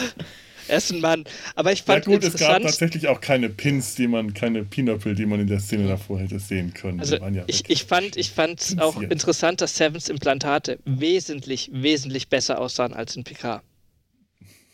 Die sahen viel, viel, also die, die standen nicht irgendwie ab wie irgendwelche aufgeklebten Plastikdingelchen. Okay, ganz kurzer Exkurs. Es gibt eine neue Folge des Ready Rooms. Ähm, ähm, Will Wheaton sitzt äh, via Zoom verbunden mit ähm, Patrick Stewart und dann auch mit der, ähm, na, wie sagt man, äh, hier Kostümdesignerin und dem Make-up-Artist. Äh, lohnt sich, die ganze Folge generell zu gucken. Aber jetzt kleiner Exkurs zu dem Make-up-Artist, der auch nochmal darauf Bezug nimmt, auf diese Geschichten. Und da musste ich wirklich auch an unsere Unterhaltung denken, dieses äh, Augenimplantat von Seven während ähm, PK, dass sich das ja mitbewegte, wenn sie ihre Augenbrauen bewegte. Und er sagte, sie benutzen jetzt ein anderes Material, nämlich Silikon, während das eben früher, was weiß ich was, war das Latex-Kunststoff, ich weiß es nicht, ja. Und die drucken das jetzt aus Silikon und deswegen mhm. verhält sich das anders. Also dadurch haben sie sehr viel mehr Möglichkeiten. Man hat auch ganz tolle Masken, generell ja auch in den, ähm, in den Making-ofs schon während PK immer gesehen, was sie alles für äh, Möglichkeiten jetzt haben, weil sie diese Sachen teilweise eben auch drucken und das eben hauchdünn hergestellt werden kann und äh, nochmal ja ganz anders sich darstellt als früher, weniger grob und so weiter. Aber jetzt hier eben in diesem Fall kann man natürlich darüber streiten, ob das jetzt dann so gelungen ist mit diesem Eben, weil ich meine, bei, bei flexiblem Material wie Fleisch oder Haut äh, mag das stimmen, aber die Implantate von Seven of Nine, die sollten äh, eher Metallanmutung ich haben oder Kunststoff. Viel schlimmer, man, man ist halt einfach diese Optik gewohnt, weil es ist halt, man kennt ja. es so und jetzt auf einmal ist es anders. Das ist das Problem. So, dass sie neue Techniken verwenden, ist super. Aber ja. äh, manchmal muss man halt, darf man halt alte Kostüme nicht mit neuen Techniken machen, weil es dann eben nicht mehr den gleichen Effekt hat. Mhm. Ja. Er sagte auch, er ist mit, ähm, mit Michael Westmore in Kontakt und äh, reden natürlich darüber, wie das früher teilweise funktioniert hat und so Sachen, um dem sehr nahe zu kommen, weil sie sich bewusst sind, dass die Fans die schärfsten Kritiker von diesen Dingen sind. Und ich habe dann nochmal drüber nachgedacht, dass ich äh, denke, ja, wir gehen immer davon aus, dass diese Implantate metallisch sein müssten. Aber so ein Borg hat ja vielleicht eigentlich auch total geile Optionen. Vielleicht ist das ja sogar flexibel. Ja. Ne, also von daher, das könnte ich mir vorstellen. Aber es widerspricht natürlich dem, was wir vorher gesehen haben. Das ist dann halt schon irgendwo schwierig, ja. Ja, man muss sich schon ein bisschen äh, die ja, so, so nach dem Motto, man könnte dann zwar sagen, okay, die Borg haben ein Update gemacht und sonst wie und haben jetzt bessere Materialien an ihrem Körper, aber Seven of Line kriegt keine Updates mehr aus dem Borg-Kollektiv. Also hätte sich das dann auch äh, erledigt. Naja, aber da wir gerade ein bisschen bei den Forbs und bei den Kostümen sind, ähm, ja? die Holokamera, die, die der oh, Doc die äh, so mitgibt, mhm. die ist so schön und habt ihr gesehen, was es war? Nee. Nee. Das war eine einfache Fernbedienung von einem ferngesteuerten Auto. Du hast nämlich da, wo diese Kamerateile äh, drin, also die, die Objektive drin waren, eins war ja ein Objektiv und das andere war irgendwie so ein, so ein Halbkugel, irgendwas Glitzerndes. Das war eigentlich da, wo die beiden Steuer Joysticks okay. drauf sind. Stimmt, und oben ja. hast du sogar noch den Griff gesehen. Also sie haben eigentlich nur die Antenne ja. abgebaut, dann Zeug drauf geklebt und es ist bunt gemacht, glitzernd. Natürlich. Ja, Boah, mir kam schön. das die ganze Zeit äh, vertraut vor. Ja. Ein Freund von mir ja. hat früher äh, Modellautos gebaut, so richtig mit Benzinmotoren, mhm. allem. Das war ein mordsmäßig aufwendiges Hobby. Mit dem habe ich damals zusammen äh, auf einem Stück äh, Acker, den wir zur Verfügung gestellt bekommen hatten, eine richtige Rennbahn gebaut. Also eine richtige, äh, eine richtige Rennstrecke mit Rampen und allem. Und da haben wir ewig viel Zeit verbracht. Und ich dachte mir auch irgendwie, das kann mir, ich wäre nie auf die Idee gekommen, dass das eine Fernsteuerung von einem Modellauto ist. Geil. Nee, ich habe das gesehen und dachte mir so, oh, die Form kenne ich. Und dann einmal kurz Standbild gemacht und so, okay, ist klar. Cool, das ist geil. Ja. Ähm, Tanja, du hast vorhin auch noch gesagt, also du hast du dieses, auch diese Szene toll fandst, äh, wo Janeway äh, den Doc tröstet, dass er halt einen Fehler gemacht hat und, und Verständnis zeigt. Ähm, ich habe das speziell auch nochmal in Englisch und Deutsch, gerade diese eine Szene nochmal gesehen. Ähm, ich muss sagen, die Synchronisierung ist toll und es klingt besser als Jane, also als, als, als, als die Schauspielerin selbst im Original. Es ist einfach, sie kriegt so einen mhm. wahnsinnig mütterlichen Tonfall hin. Also das, fand ich so, so. Was man so alles toll finden kann.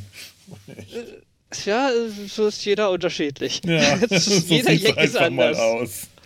Genau. Nee, aber so, ähm, ich fand diesen, ich, also ich, ich versuche mich dann immer halt in diese, in diese Situation reinzuversetzen und, und ich kann mir halt, kann mir vorstellen, dass halt auch dieser Tonfall, wie sie spricht und, und dieser, also dieser Duktus auch ähm, wahnsinnig beruhigend oder, oder äh, besänftigend auf den mhm. Doktor wirkte.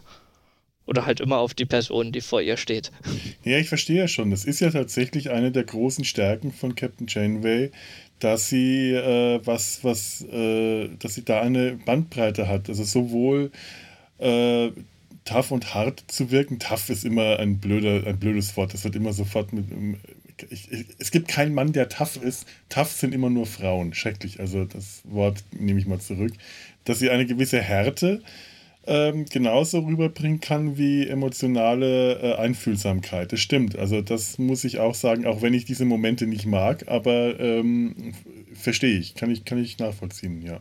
Es, es gibt ja sogar von dieser, von dieser, äh, von der ganzen, von der ganzen Folge im Prinzip eine kleine Moral von der Geschichte. Also das, das wird, das könnte man sich mal vornehmen, ob man aus jeder, aus jeder Voyager-Folge eine Moral der Geschichte daraus, daraus destillieren kann. Ich glaube, das könnte, das, das wäre Solltest das Projekt. du theoretisch aus jeder Star Trek-Folge machen können. Äh, zumindest ist das ja das der Anspruch, den, den Star Trek. Der Anspruch, aber ich, find, ich bin bei Voyager sind wir bei Voyager wird. bewegen wir uns meistens halt ein bisschen eher auf einem Kinderniveau von der Moral von der Geschichte. Also das, das, mm, ja, das, das ja. wollte ich eher. Also die Moral von der Geschichte, das ist für mich ein, ein Ausdruck Ausdruck, der, den verbinde ich mit, mit Kindergeschichten. Äh, ja, und ähm, das, das kann ich auch du weißt, so weißt ja. die, da, dieser, der, der Ausdruck halt, die Moral von der Geschichte. Ähm, und zwar fand ich das ganz schön. Ähm, ich habe mir notiert, dass er nicht, äh, dass er nicht mit der Warnung vor den Außerirdischen wahrgenommen wird, ist die, äh, ist die Moral von der Geschichte. Denn ähm, man soll niemanden vorher verurteilen auch Irrerscheinende können, können Recht haben und die Wahrheit erkennen. So dieses äh, ja. immer genau niemanden, niemand vorher verurteilen und sich immer die Fakten angucken. Das wäre so das, was ich da rausziehen würde am Schluss. Ja, oder was ich auch aus der Geschichte, aus der Handlung rausziehen würde, eben das Potenzial einzelner Personen mhm. erkennen mhm. und ausschöpfen, weil sich das auch ganz toll auf Lox bezieht, der ja auch sein Potenzial in der, in der Situation, in der sich eigentlich befindet, nicht ausschöpfen kann und darf, ganz ähnlich wie der Doktor, der sein Potenzial ausschöpfen will. Und äh, letzten Endes beide dadurch, dass sie, das, dass sie die Gelegenheit da, äh, dazu bekommen, in Zusammenarbeit noch ähm, die Situation retten. Das wäre, das wäre die äh, Moral der Geschichte, die, die ich daraus ziehen würde. Mhm. Das auch so stimmt, dann haben wir sogar zwei Moralen von der Geschichte. Siehst du? Sind wir schon am Ende angekommen? haben wir, wir also, haben gar nicht ich, hab, ich, habe, ich habe mir für die, für die Endszene äh, beziehungsweise für die, für die äh, letzte Szene, wo er dann den, den äh, Kapitänsstuhl übernimmt, unser lieber Doc, äh, notiert. So schade, dass wir nicht nochmal das, Klammer auf, grottige Einblenden der Kapitänsabzeichen sehen durften. Also das ist da, es ist, also der, der Effekt, dass es so, dass sich so das materialisiert, ist toll, toll gedacht, aber die, die, die Umsetzung das wirkte einfach so, als hätte ich irgendwie eine Folie darüber gelegt oder ja. so. Das wirkte gar nicht so, als wäre das an dem Stoff dran, das sondern irgendwie ja, so. Es ruckelte ja. auch, es ja, genau. sich, ja. Hm. Also, das aber dieses Prinzip, das Prinzip war schön, ja.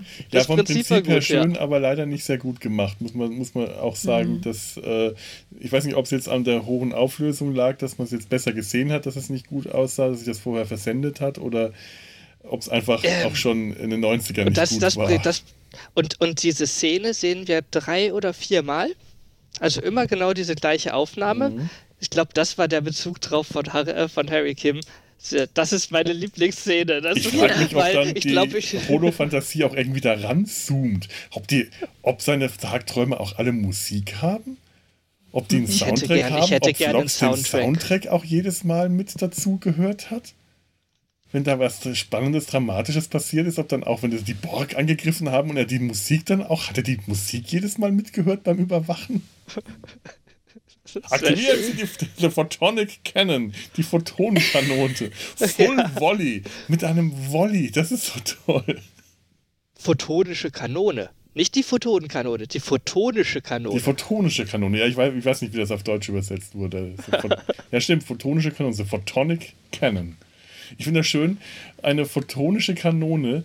In irgendeiner Folge macht er mit seiner äh, Holokamera Aufnahmen der gesamten Crew. Und ähm, wie heißt sie, die kleine Naomi Wildman, mhm. äh, hat, äh, sträubt sich so ein bisschen, will das wehtun? Und er sagt, ein paar Photonen haben noch nie jemanden geschadet. Und ich finde es schön, nach dem Prinzip eine Waffe sich auszudenken. Wisst, wisst ihr, was eine photonische Kanone ist? Nein. Nein. Eine Taschenlampe. Ich beschieße euch gerade mit Photonen. Ja, er hält uns eine Taschenlampe vor die, ja. vor die Skype-Kamera. Toll. Ja, eine photonische Kanone. Sie verschießt keine Photonen. ja, die könnte ich auch nicht orten, wenn ich nicht hinschauen würde. Ich bin auch ein Stück weit überrascht, wie es sein kann, dass so Situationen mit dem Doktor auch immer und immer wieder passieren. Also ich kann mich äh, noch erinnern, es gab noch eine andere Folge, wo wir auch schon solche super peinlichen Momente hatten. Und dann habe ich jetzt auch noch äh, Der Schwarm geguckt. Ich bin jetzt nicht mehr sicher, war es der Schwarm oder war es Renaissance-Mensch, wo er sich am Ende in Grund und Boden schämt und sich bei allen entschuldigen muss.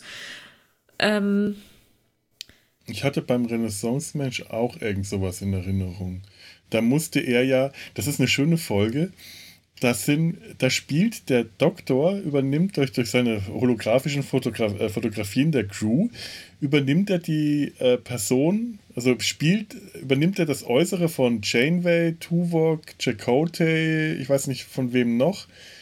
Belana. Belana und spielt dann, also quasi spielen die Schauspieler den mhm. Doktor, der sie ihre Charaktere spielt. Das ist genau. ganz toll gemacht. Das ist, äh, ja. das hat jeder toll hinbekommen. Das ist wirklich eine ganz großartige Sache. Das ist auch auf, dann auf Englisch, finde ich, äh, glaube ich, macht wahrscheinlich mehr Spaß. Obwohl, mhm. wenn die Synchro so gut ist, wie er sagt, äh, geht das bestimmt auch. Aber das ist ganz toll. Das hat mir auch riesen Spaß gemacht. Ich meine, es wäre auch die Folge, wo er am Ende dann auch nochmal so eine Szene hat, wo er sich dann mhm. wieder in der äh, Krankenstation äh, quasi einschließt, äh, ihm alles unfassbar peinlich ist. Er hat sich nämlich am Ende allen nochmal offenbart, weil er denkt, er stirbt. Also sein, ähm, also er wurde, also lange Rede, kurzer Sinn, Janeway und er waren überfallen worden. Sie wurde als Geisel genommen und ja. er wird erpresst. Er muss Dinge tun, also er muss den Warpkern ausstoßen, damit sie überlebt. Also so hm. zumindest die Theorie, so das glaubt er auch und tut alles dafür, um die Crew auszutricksen, den Warpkern auszustoßen, mit dem Delta Flyer davon zu fliegen, mit dem Warpkern und am Ende dann eben dann doch äh, hier von so zwei abtrünnigen Overlookern äh, auch gefangen zu äh, äh gefangen genommen zu mhm. werden. Und äh, genau, da gibt es eben diese Szenen, die du, die du da beschreibst. Und am Ende äh, destabilisiert sich dann wiederum seine Matrix und er glaubt, er stirbt, kann nicht mehr projiziert werden und, und, und verabschiedet sich von allen nochmal und beichtet lauter unfassbare Dinge. Ja, richtig. Was, was ihm richtig. unfassbar peinlich ist, aber er muss sich unbedingt noch entschuldigen, bevor es zu Ende geht und bittet Janeway, eine Datei, die er über sie angelegt hat, zu löschen und äh, ja, äh, gesteht stimmt. Seven endgültig nochmal seine unsterbliche Liebe. Liebe und all diese Sachen.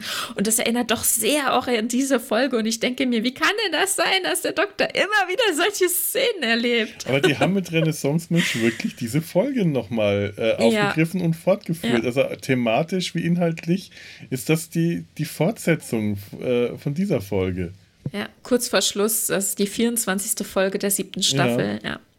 Ganz am Ende ja. nochmal die, werden nochmal die Leberknödel rausgeholt. Und auch wie unangenehm, also zum Beispiel für Seven, dass sie immer wieder mit seiner unsterblichen Leidenschaft ja. konfrontiert ist und er weiß doch genau, sie möchte nichts von ihm, ne? Also, oh. Ach, überhaupt diese ganzen Tagträume, die er hier hat, ja. wo die, die Frauen der Voyager alle. alle, alle. Alle, also zumindest Janeway. alle vom Hauptkern, auch Janeway. Ja scharf auf den ja. Doktor sind und sich eifersüchtig gebärden, das ist wirklich unglaublich peinlich. Unfassbar. Ja, ja. ja. Oh Mann, ja. Und äh, auch, also jetzt mal ernsthaft, als äh, auf dem Holodeck äh, Janeway äh, dann zu Seven sagt, als sie vor diesem nackt Porträt, äh, Nacktbild, äh, nackt, äh, ist ja ein, ein, ein, ganz normaler Akt ein, hm, eigentlich, den er da zeichnet. Da, da, das ist ja tatsächlich und, noch nicht mal was Sexuelles in dem Sinne, als ja, jemand, der selber schon ja. oft genug Akt, Akt ja, war, kann ich bestätigen, ich da auch. ist nichts Sexuelles, das ist einfach nur Überhaupt Aktzeichnen. nicht, ja. Nein, und, aber wie dann, wie dann Janeway sagt, äh, ihre Hände hat er sehr gut getroffen. Ich glaube, er hat schon oft geübt. Da Sie meint nicht Hände. Hab ich Sie auch meint gedacht. nicht Hände. Nicht Hände. Nein. Oh mein oh Gott. Mann, die arme Seven.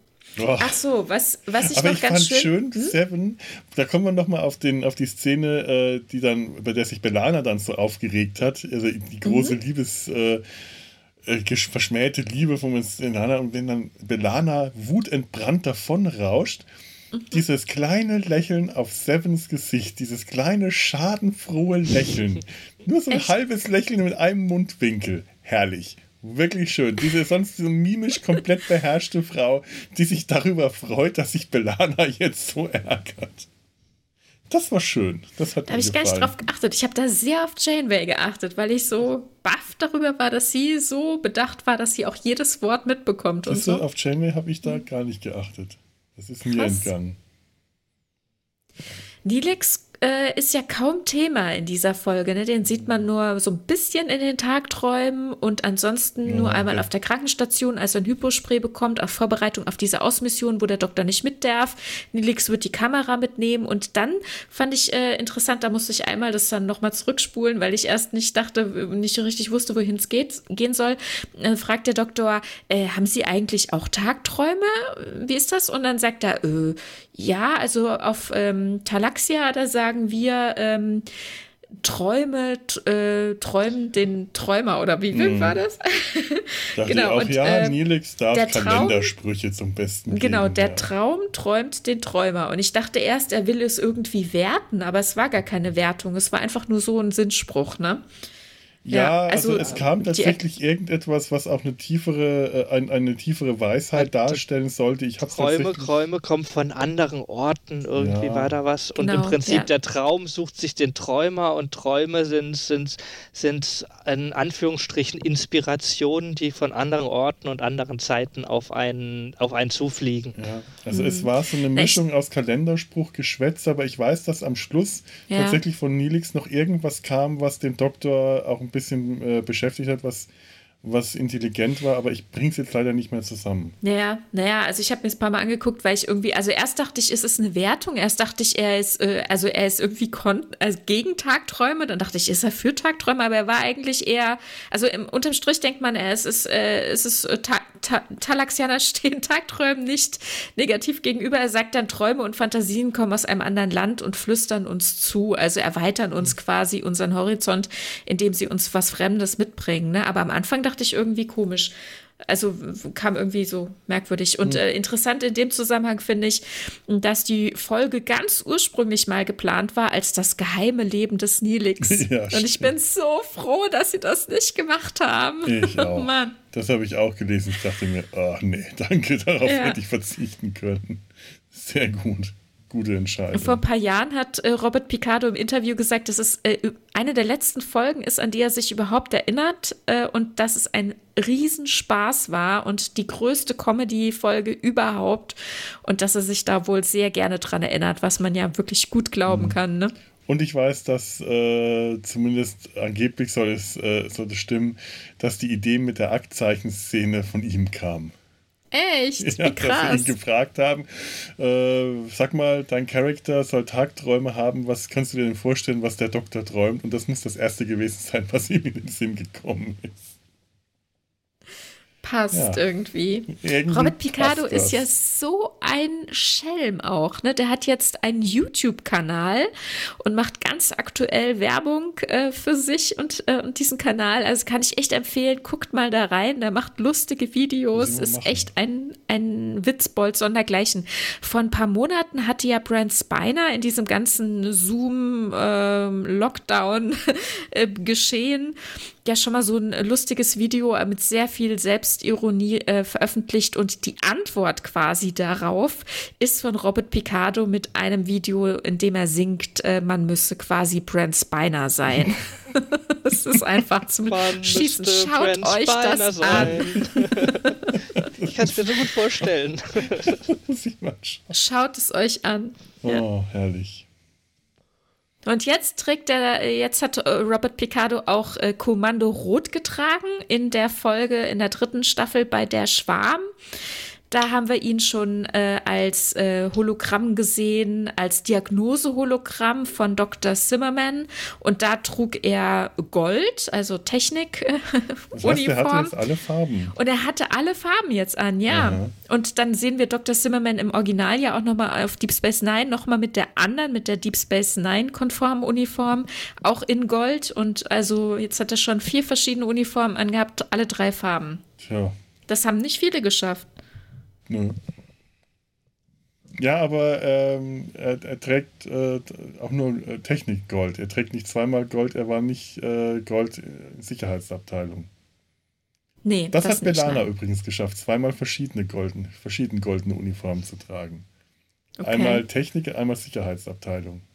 Ich weiß nicht mehr in welcher Folge. Ich glaube, das ist die Folge. Doch, das ist die Folge mit dem, äh, wo sie ein Holoprogramm äh, entdecken, bei dem die Marquis-Mitglieder der Mannschaft einen Aufstand äh, planen und mhm. spielen das dann durch. Und es stellt sich am Schluss heraus, dass das ein Programm war, das Tuvok geschrieben hat, um den Notfall, äh, mit dem Notfall klarzukommen, dass äh, die Marquis-Mitglieder halt doch nicht liebe nette Jungs und Mädels sind, sondern eine Meuterei anzetteln. Und da äh, übernimmt der Betrachter, der diesen Holo-Geschichte Holo durchlaufen lässt, die Rolle eines normalen Sicherheitsoffiziers. Und das ist in dem, in dem Fall ist das Belana und das dauert aber eine ganze Weile, bis man es merkt, weil sie ja halt eine ganz normale gelbe Uniform hat. Nur an irgendeiner Stelle plötzlich mit Fähnrich angeredet wird und dann dauert das aber noch eine ganze Weile, bis man begreift, warum das so ist. Das ist eine interessante Folge, die ist.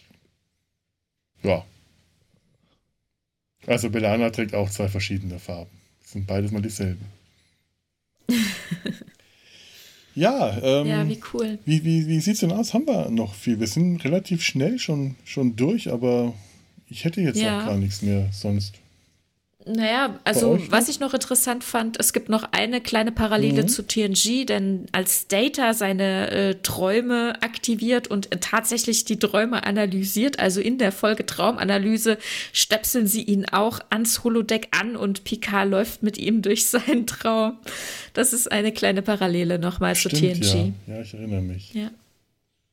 Und wir hm. könnten noch auf den Titel eingehen. Also ja, äh, ja, bitte, auf jeden Fall. Tinke, natürlich. Tenor, Dr. Spy. Das äh, nimmt Bezug auf den äh, Roman. Das ist so ein äh, George Smiley-Roman von 1974, der vierte, nee, der fünfte in der Reihe.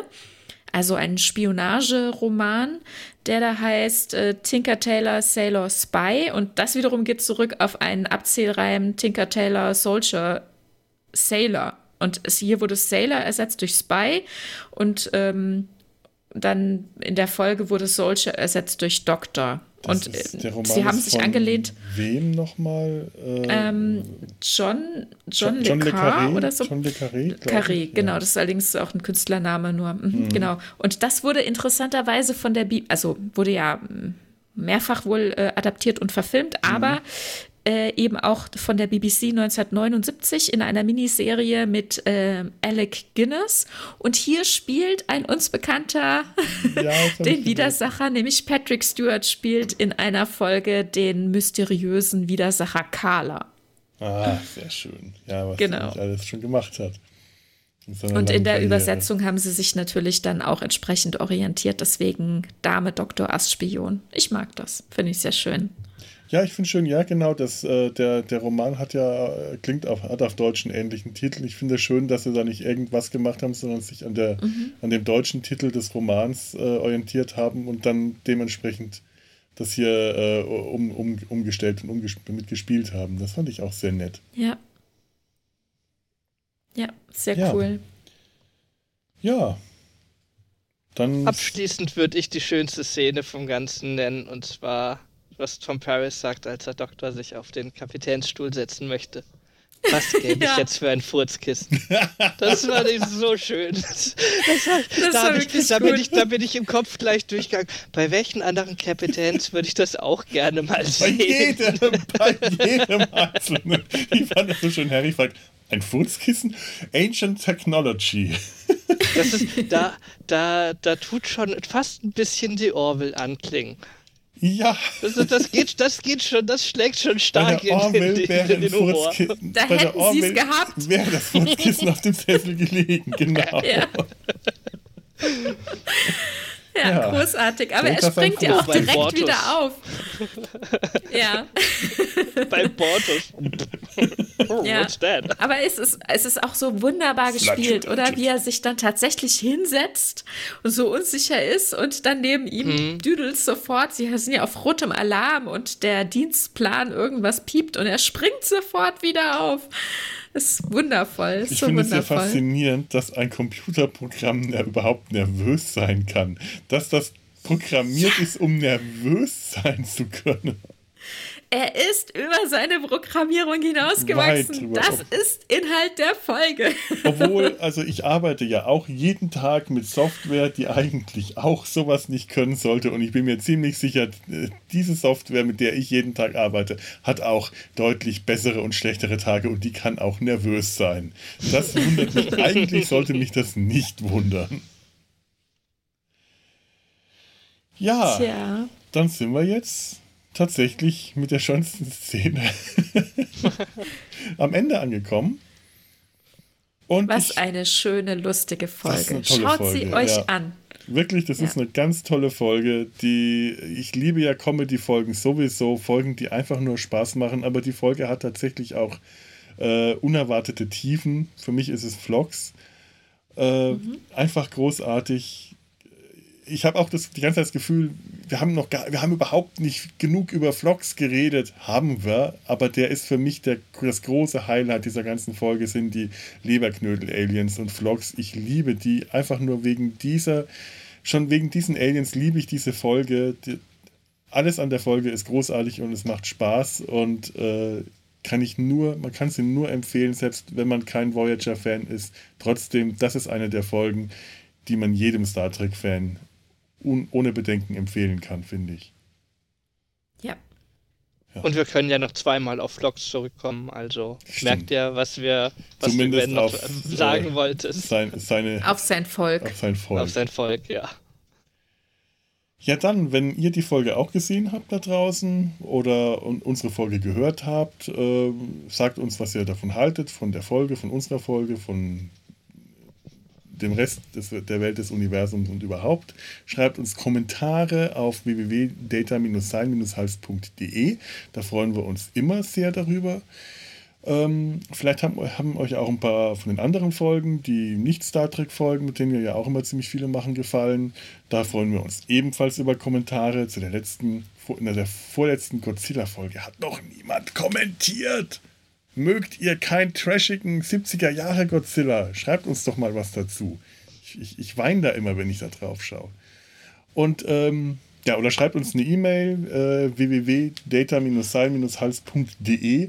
Peinlicherweise, immer wenn ich das sage, ähm, merke ich, dass ich vor jeder Aufnahme vergessen habe, tatsächlich reinzuschauen, ob wir eine neue haben. Äh, Nein, hu, ha. Nein, haben wir nicht, aber wir haben eine, äh, die momentan noch auf Halde liegt, äh, mit der wir noch eine Hausmeisterei demnächst vorhaben, eine größere. Aber dazu muss ein, ein Gast eingeladen werden. Und der ist momentan ähm, sehr beschäftigt. Ähm, Hashtag hört Dreck am Dienstag. Und äh, ja, ihr könnt uns auf äh, Twitter, Facebook, Instagram folgen. Bewertet uns äh, auf iTunes, das heißt äh, Apple Podcast oder auf den Podcatchern eurer Wahl, sofern es da möglich ist. Und sagt uns einfach weiter. Gebt es weiter, wenn es euch gefallen hat, was ihr gehört habt. Das ist eigentlich das Beste, was ihr machen könnt. Und in dem Sinne verabschieden wir uns dann jetzt von euch. Macht's gut. Tschüss. Das war eine platonische Geste. Erwartet nicht, dass ich für euch posiere. Tschüss. Und gut, dass ihr nicht gesehen habt, was Markus gerade gemacht hat.